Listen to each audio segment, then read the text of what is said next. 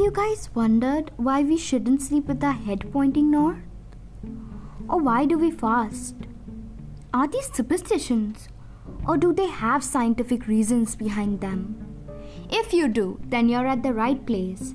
Hinduism is the world's oldest religion, according to many scholars, with roots and customs dating back more than 4,000 years.